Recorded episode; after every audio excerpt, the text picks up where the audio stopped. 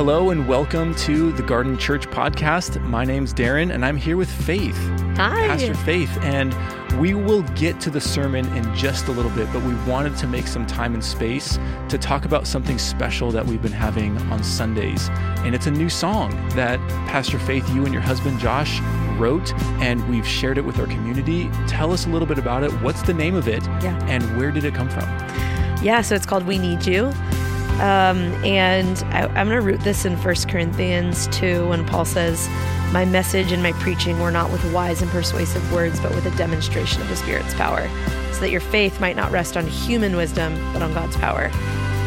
The first thing that was written for this song was the beginning of that bridge section that says, "We don't need better plans. We don't need clever thoughts. We need your Spirit, oh God." We don't want the wisdom of man. We want a display of God's power, which is really what the world needs. They don't need to see a show, or even in the area of worship, they don't need to hear good music. They need to see a display of the power of God. So it came from that heart cry. And then the beginning of the song kind of sets up this space where we invite Holy Spirit. We open our hearts. We clear out all the distractions, the things that get in the way, and then just simply cry out for more of him. And it's this longing to be a space where the Spirit would rest as a community. Yeah, I love that. That's such the heart and core value of Garden Church. Exactly. Knowing that the Spirit is present, like he's welcome to the party and we get to celebrate. And I so appreciate the beauty and creativity that you've been cultivating, not only with worship, but just something that we can invite the rest of our community into. And it's so cool when in the recording of this song, it's the first time that we shared it. And it's like people have been singing it for weeks. Yeah. And it was just such a cool thing to experience. And so we're so happy for those of you that have experienced that with us on a Sunday morning. And we want to see just more original songs being birthed from this place that you're talking about, just being saturated in the Holy Spirit. So we are welcoming you to stick around after the sermon where you can hear a live recording of the song, We Need You. And I hope it blesses your heart.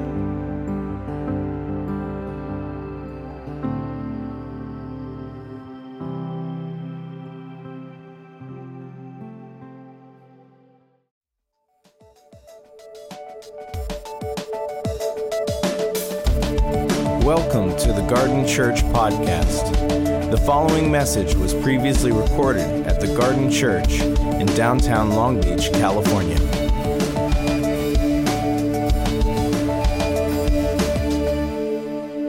I'm just going to jump into our text. We're in a series called Real Jesus. And what we've been doing is talking about who Jesus is and what was his life, message, and mission. And we've come to the place where we realize that Jesus' life, message, and mission is for here and now. And so we want to reorient our entire church and our lives around that reality. And so we've been teaching through various texts. Today you'll be in John chapter 4. And I just want to say Jesus is a model, not just for spiritual things, but for all of life. And I want to give you some helpful ways of living today as a follower of Jesus. And so, John chapter 4, but let me jump in with this reality because we come from empowered. And I want to ask this question, point number one, what happens when you have a powerful encounter with God and have to go back to work on Monday? Have you ever had that experience? Maybe it was empowered. And you have this mountaintop encounter, whether it was a whisper in the woods, in a foreign land, alone in isolation, or whether it was you came forward for prayer and someone shared a word of knowledge with you that shocked you and surprised you, that opened up the floodgates of heaven. Maybe it was a random encounter with a friend and it changed the course direction of your life. For me, it was the train ride in India where God whispered a thought into my head. It consumed my mind, and 2 years later, I moved from Newport Beach to Long Beach to start a church because of a weird thought. And that was an encounter. What happens when we have these experiences? We're literally on the mountaintop and the next day we have to go back to work and commute and deal with that same coworker who has the same problems that suck the life out of us. And so how do we live life with Jesus in those places? And I think there's a problem in the church. There's a problem in kind of Western thinking, because even the word spirituality, it comes from this Greek thought that implies a separation from the material world. The word spiritual means that, okay, there are things that are physical and material, mundane and ordinary that we can touch. And then there's like this elevated space of spirituality. And that is a Greek kind of way of thinking. But in classic Hebrew, there was no word for spiritual, because that would imply that there are things that are not spiritual. You see, in the Hebrew way of thinking, all of life is spiritual. The physical, the material, and the spiritual are all combined together. Therefore, everything is spiritual. So therefore, I want to make this argument. How do we live with God? How do we live a vibrant spiritual life in the mundane, in the ordinary, wherever we go, whenever we go, with whoever we encounter and meet? And so today's text is looking at Jesus's humanity, looking at his approach to life and mission. And it's also an invitation for you. And really the only point I want to share with you is, I'm going to make a bunch of observations, but the one point is this, that your story is the ultimate invitation for other people to encounter God. And so as you think about this, I want you to think about your own story, and then we'll do some baptisms and sing some more songs. Sound good? Shall I pray again? Do we need prayer? So some of you stopped. Okay, that's cool. I'll keep going. Let me invite you back in. Jesus, we do welcome you. I am so excited. I know there are 3 people getting baptized this morning, and I can't wait for them to do that. And I just thank you for the last 7 years of your grace. What a miracle to stand here today with this amazing community that have chosen to risk and step out and give and live generously and sacrifice and serve and let go of bitterness and resentment and offer forgiveness and do all the things that are hard to do by being church. And I just thank you. I pray that your grace would just empower us the next 7, that you would just release us and that our vision would expand and we would see multiplication, not just addition, and that we would just do this well and do it with such love, all empowered by your Spirit. In your name we pray, amen. Okay, so one quick observation too I wanted to make, I forgot to say this, about God, okay? God only meets you where you are. God never meets you where you aren't. It sounds like Dr. Seuss, I know. But I want you to think about this for a second, because I have a bunch of observations and points that are kind of interconnected or not, but I just felt compelled to share some thoughts about life. Some of you are not where you want to be in life. And you think if you can get here, then that's when life will really take off for you. But the problem is God can only meet you here and now. Not yesterday, because that's yesterday, and not tomorrow, because that's tomorrow. All that you have is right now. So he meets you where you are. So I want you to think about this. For all of you that are carrying shame and guilt from last night's activities, God will meet you right now where you are, as you are. You don't have to do anything else other than say, God, I want you to meet me here. You don't have to get your act together to meet with him and have a spiritual experience. You can just receive his grace. Are you with me on that? Amen.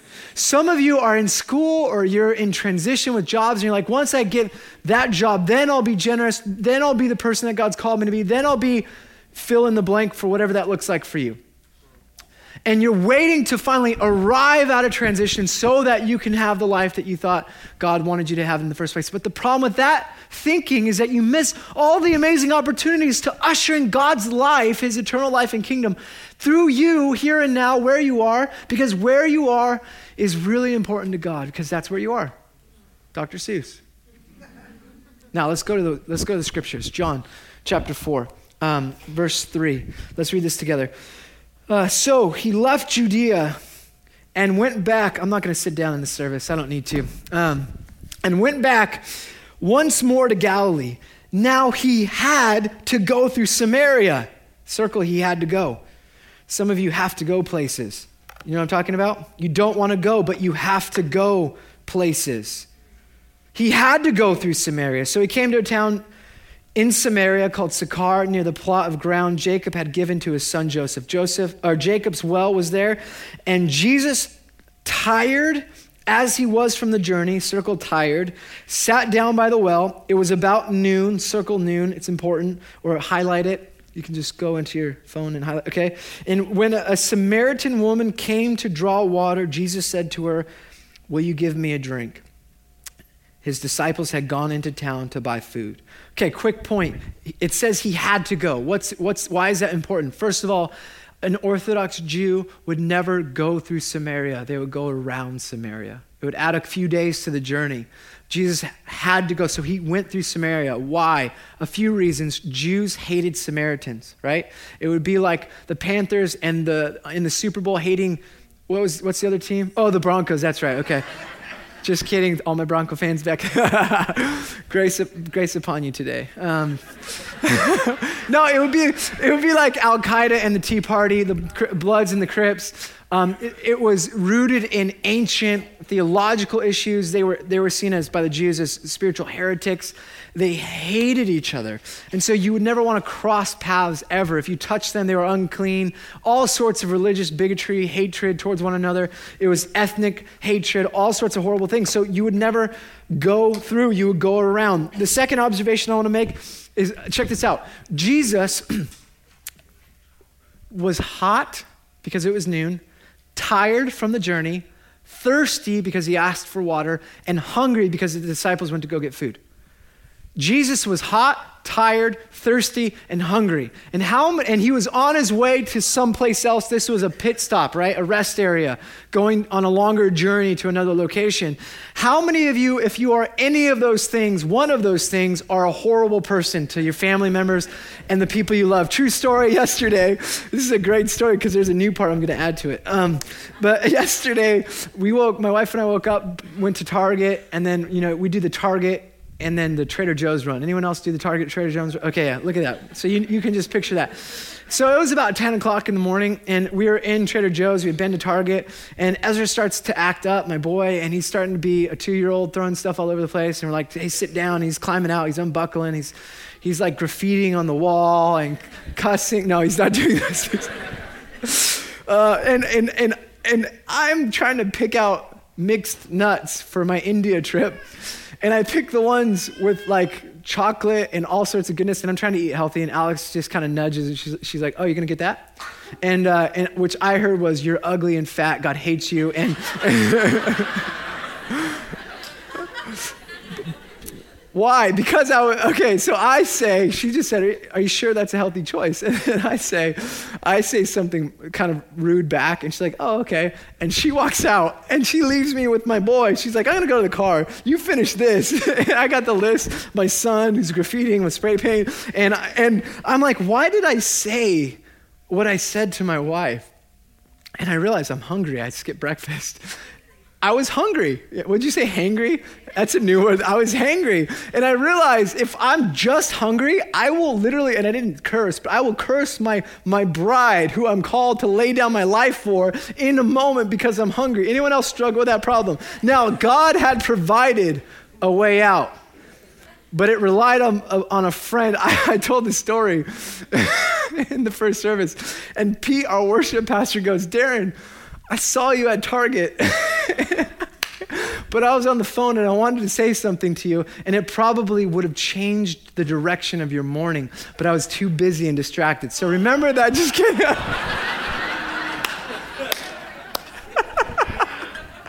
No, he was on the phone, he was busy. So Jesus is fully human, okay? I want to remind you, he's fully human, and this is one text that shows he's experiencing hunger, thirst, heat, and he's tired. Can we just highlight that? But what happens next is what we are invited into.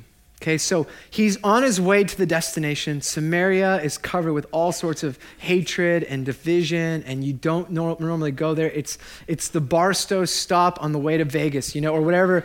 It's the Kettleman City on your way to Northern California. You just stop off for gas, and then you get back on the road. And if you're my wife, you don't even do that, right? You hold it as long as possible because it's about getting there. Anyway, so that's it. So Jesus... he stops and he starts to have this interaction with this Samaritan. Will you give me a drink? And a point I want to make about Jesus is this. Where you are matters. Everywhere you are matters because it's an opportunity for God to interact with you and the people around you. Here's the gift that you don't realize that you have, and now I just want to reveal it to you if you didn't already know. But you have the essence of the gospel, the seed for a church planting movement inside of you.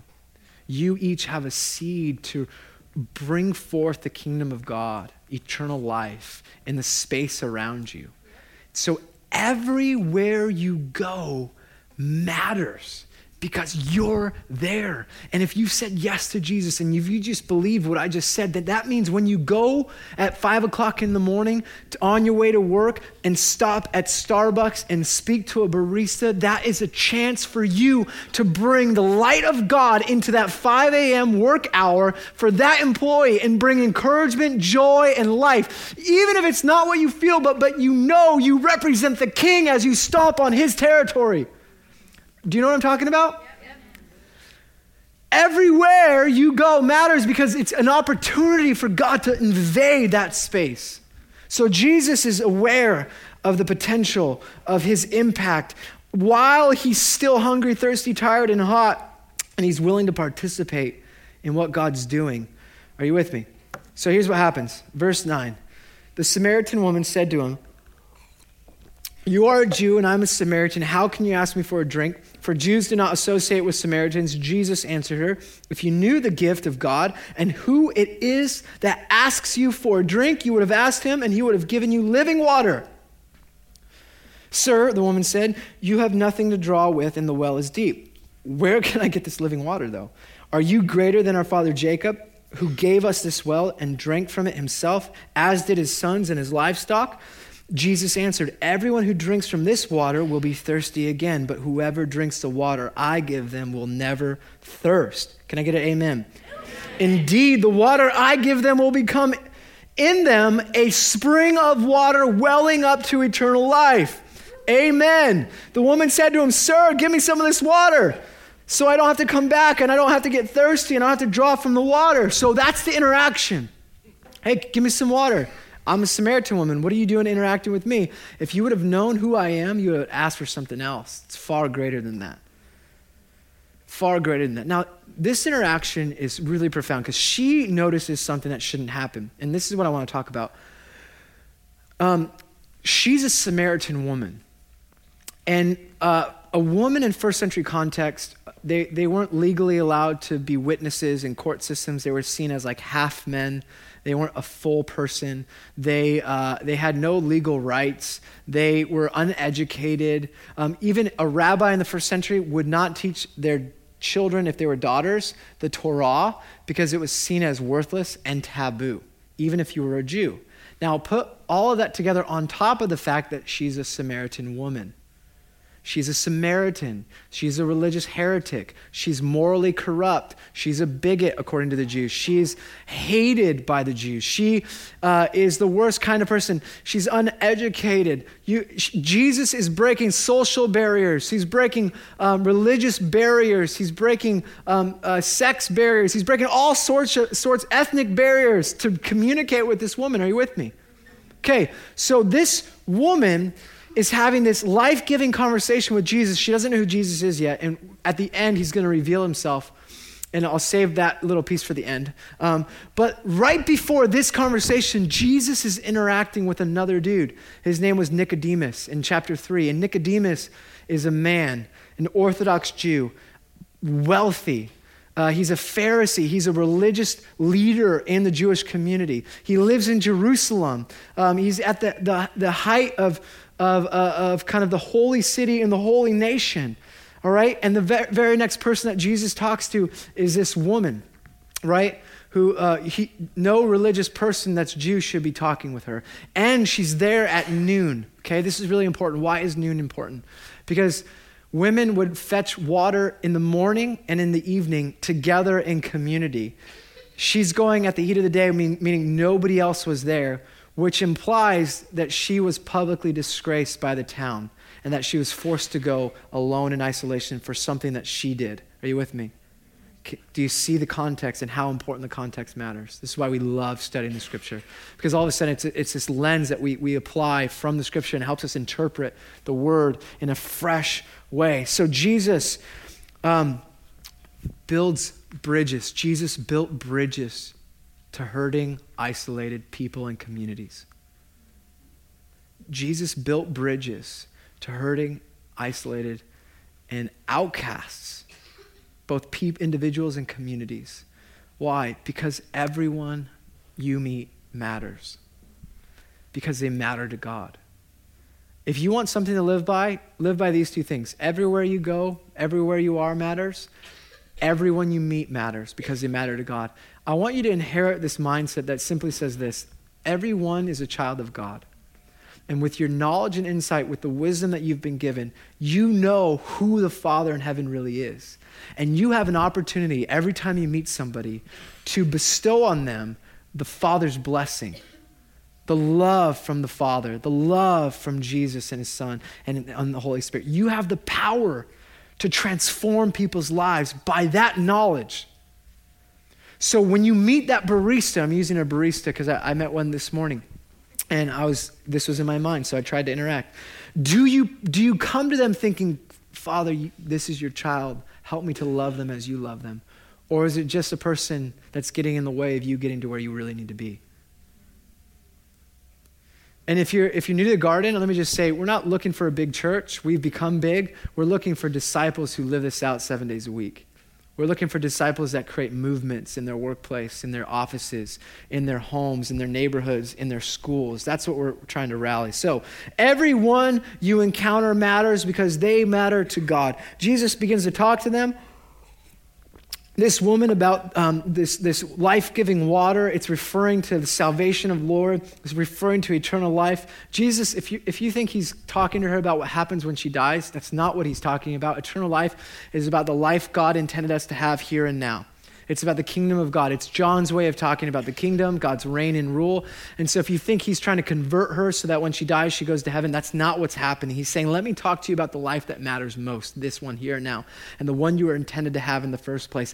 And the only way you can receive that is if you know who the Father is and you have right relationship with him. Once you have that, then you can have right relationship with yourself, because so many of us are living outside of our true identity. And once you have your true identity, then you are empowered to live in authentic, meaningful, compassionate relationships with everyone you meet. Amen. That's eternal life. That's what God intended us to have in the first place. And when you know God, it will be like a spring of water flowing from within you so that you will ooze out of you the very essence of life. You guys see that? Okay, am I losing some of you? Are you literally already thinking about Super Bowl commercials? Better not be. I rebuke you in Jesus' name. Just kidding. John 4:16. He told her, go call your husband and come back. That's an interesting line. I'm just going to call your husband and come back. I have no husband, she replied. Jesus said, oh, you're right. When you say you have no husband, the fact is you have 5. And the man you're with is not your husband. So what you're saying is actually quite true. Okay, sir, I can see that you're a prophet. Okay, and I kind of have this experience with people, because I'll be at restaurants and people will be cussing and doing all this stuff. And they're like, oh, what do you do? And I'm pastor. And they're like, oh, you are. And now they're collecting all the what they did in front of me, all the sin they did. They're trying to remind themselves of what they did. I don't normally cuss, and I don't, this is only my first beer or whatever it is that they're doing. But that's what's happening to this woman. She's like, okay, wait, you're a prophet. Okay. And then she tries to talk about spiritual things. This happens to me too. People are like, oh yeah, I grew up in church, and I read the Bibles or whatever it is. Like, and people begin to kind of figure out how to have a spiritual conversation. She's like, hey, our ancestors worshiped on this mountain, but you Jews claim that the place where we must worship is in Jerusalem. Woman, Jesus replied, believe me, a time is coming when you will worship the Father, neither on this mountain nor in Jerusalem. You Samaritans worship what you do not know. We worship what we do know, for salvation is from the Jews.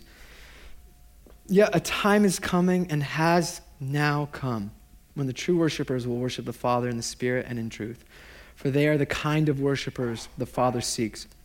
God is Spirit, and the worshipers must worship in the Spirit and in truth. The woman said, and listen to this, I know that the Messiah, called Christ, is coming. When he comes, he will explain everything. It's the Old Testament. And then Jesus declared to her, I, the one speaking to you, I am he. Now, I want you to pull back for a second.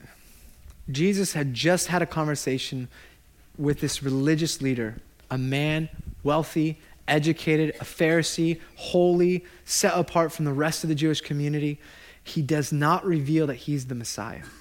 Jesus is having a conversation outside of Jerusalem in the holy city, in Samaria, with a Samaritan woman, a moral outcast, corrupted. She has no status in society. She's been publicly shamed by her own town. And he says to her, I am he. Do you see how profound Jesus and the God that Jesus reveals is? He goes to the least likely folks and says, actually, what you are waiting for, it's right here and now. He doesn't reveal it over here. He reveals it to the least, the last, the lost, the broken, the morally corrupt, the people that shouldn't get in. They're the ones that are front and center. And Jesus says, let me show you something. That's amazing.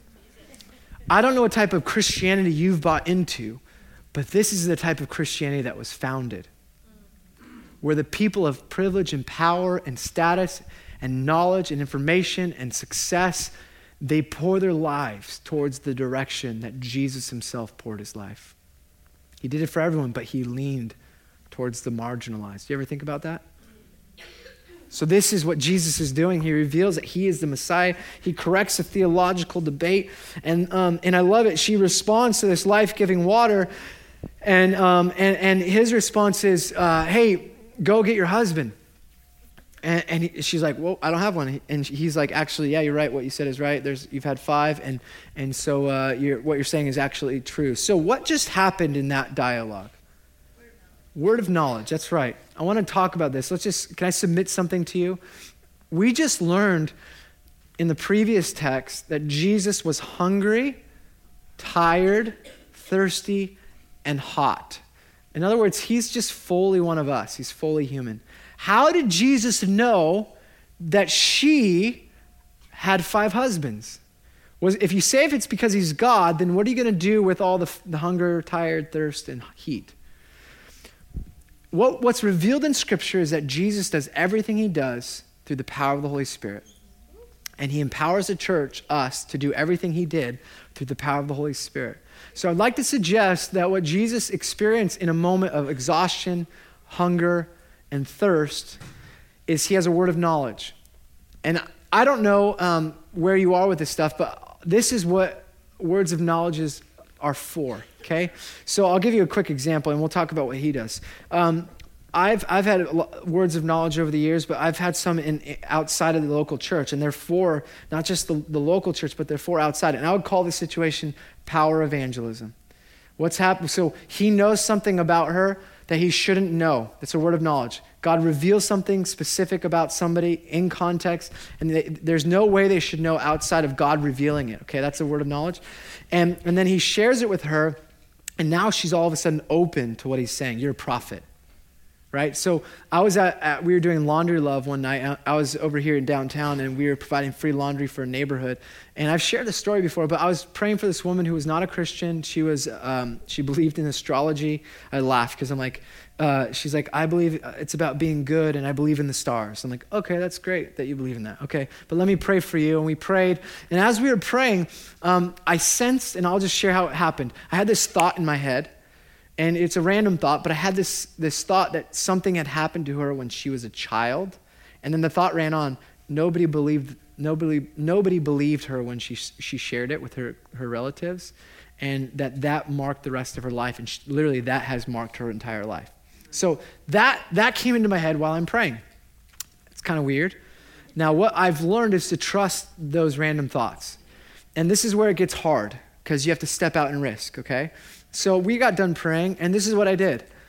Not knowing if it was a word of knowledge or not, I'm just going to test it. I said to her, this is going to sound so strange and weird. And so that's how I preface my words, by the way. I just go, this is kind of, I'm giving you hope. And it could be completely wrong. Most of the time, I am wrong. But while we were praying, I had this sense, and this is a sense that I had, that something happened to you when you were a child that nobody believed. Before I could even finish, she starts weeping, and it marked the rest of your life.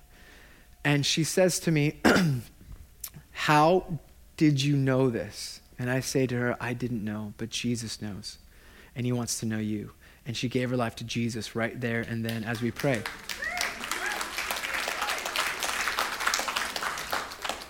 Jesus knew that and wanted her to be in a relationship. And that was a word of knowledge. Now, here's the deal. What Jesus knows about this woman is that what I'm going to say is that he probably saw in her loneliness, isolation, brokenness, pain, sorrow, a longing to be filled, and she's only filled her life. She was thirsty, and she was searching for God everywhere else with sexual relationships and relationships with men. And Jesus meets her in her pain. And rather than shaming her with a word of knowledge about sin, he invites her in to a better story. That's the power of words of knowledge. That's the power of prayer. That's the power of being what Jesus was, naturally supernatural. You guys, this is for all of you. You are to be called as a follower to be naturally supernatural, to walk in power everywhere you go. Are you walking places to your office, in your homes, in your neighborhoods, wondering, God, what do you have for these people? I do this all the time. Let me just share this. The reason I love words of knowledge is because it builds people's faith. It lifts you up. Right? So when if we're praying here, words of knowledge are easy. But when I'm on the street, when I talk to people on the street, I always say, God, give me a word of knowledge for somebody. Why? Because it's way easier to talk to somebody about something that I should know about them and have that when I jump into the conversation than it is to do what Robbie Dawkins does. Would you agree? Because my view, like where I started was, okay, I don't believe in the Holy Spirit. Then I believed in the Holy Spirit. Then I experienced this Holy Spirit. And I'm like, wow, this is changing everything. Help me to grow in it. So I started praying for the gifts. Then I started to exercise the gifts. And then it was, okay, I want to pray for people on the streets. And so I started with words of knowledge because that's the easiest place. Because you can walk up to a stranger. I could pray for a woman who's never met me and have intimate information about her. And what does it do? It opens up her heart to God. And what's harder is where Robbie's leading us, where faith is open your mouth and trust God to fill it. What? No way. Hey, if you see a broken bone on the street, pray for its healing. I'm like, oh my gosh, that's crazy, right? I mean, does anyone else think that's crazy? And that's now for us, it's completely normal, right? That's where all of us are headed. Our new membership class is going to say, who have you healed on the street? Just kidding. I'm just kidding. But this is the journey. So the invitation is some of you are over here. You just need to be open. Great, be open. Some of you believe in it. Start asking for the gifts. Allow God to use you. If you get a word, share the word. I got 2 phone calls this week from the same guy who is basically, I was in the middle of another issue with Alex. We were talking about something. I need to take time off. And while we're talking about it, I get a phone call from a friend that says, hey, I just sense that you're going to take some personal days. You had a long weekend. I feel like God says double it. Take twice as much off. That was a word of knowledge. He didn't even have an idea. He was driving somewhere thinking of me and called to tell me that. And that came at a divine moment. I needed to hear that because normally I just keep working. Isn't that amazing? That's what this community should be for each other. Listening on behalf, speaking. Okay, I'm getting sidetracked. I love this stuff, though. Do you guys like it? Okay, another observation. Love always wins. Love always wins. Love is evangelistic, and love is the ends and the means to the ends.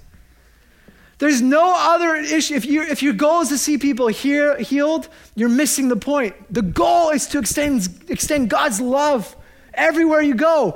So when you're done praying, even if nothing happens, they feel loved and supported. There was a story of someone praying for a blind guy this week, and he didn't get healed. But the guy was like, wow, listening to your heart praying for me and the desire that you have that you want me to be healed is really important or something. It's basically, I think I'm taking that from Robbie, actually. Did Robbie share that story? Yeah, it's Robbie's story. So he had prayed for a blind guy. I'm just correcting. It's okay. But that's exactly it. The point is love. And we want love to be the goal in all that we do. Jesus meets her where she's at and doesn't condemn. He invites her into a better story. 2 more points and we're going to wrap up. Jesus, this is an observation about this story. And this is probably a proclamation for our church. Jesus is water for the thirsty, not wine for the connoisseur. There is an entire culture and system, empire and industry in this thing we call Christianity. And let's not even pay attention to that. We can't pay attention to that. We can't buy into the industry of Christianity because that's designed for connoisseurs of faith, not thirsty people. We are a movement of beggars that found a nibble of bread and are inviting everyone else to come and share that bread. That's what this movement is about. And unless you've tasted and seen that Jesus is good, unless you've realized that all the stuff in this world, everything you could ever imagine, all the pleasure that you can have, all the success that you could have, all the things that money will buy, all the traveling you want to go and do, the global enterprise, all of the relationships filled with endless amount of pleasure, all of that will never satisfy your thirsty soul. Only the water of life, Jesus Christ, will truly satisfy you. And until you get to that place and recognize, I'm thirsty, you won't be filled with what you've been intended to be filled with. Because Jesus is water. He's not wine for the connoisseur. So some of us need to repent of our religiousness, of the boundaries we created in our city, keeping people from the water of life. And we are the problem. And we need to say sorry and make it easier and lay down our lives in love for those people in that community. The rest of us, we need to taste and see that he's good and say, come nibble on the water of life, have a drink, be filled. Are you with me? Yes. Jesus is water for the thirsty. And when you've tasted and seen he's good, your story changes. Your story gets hijacked by God's story. And here's the last point, and this is what I wanted to invite you to. I want to invite you to participate. And there's no greater way to participate in the story of God than to share your story of God with others. Your story is an invitation for others to encounter God. Listen to what happens, and I love this. And may this be the next 7 years for us. Many Samaritans from that town believed in him because of the woman's testimony. The woman that was publicly shamed by that town, who's alone at the well, becomes the evangelist because God met her in her shame and pain right where she was, and she allowed her pain and shame to become the platform for everyone else to experience Jesus and his grace. And then it goes on and it says, so he told me everything I ever did. So when the Samaritans came to him, they urged him to stay with him in 2 days in Barstow. Nobody stays in Barstow. And because of his words, just kidding, many more became believers. They said to the woman, we no longer believe because you said, now we have heard for ourselves, we've tasted and seen, and we know that this man really is the Savior of the world. Taste and see that the Lord is good. Are you with me? Thank you for listening to the Garden Church podcast. For more information about the Garden Church, visit thegardenlb.org.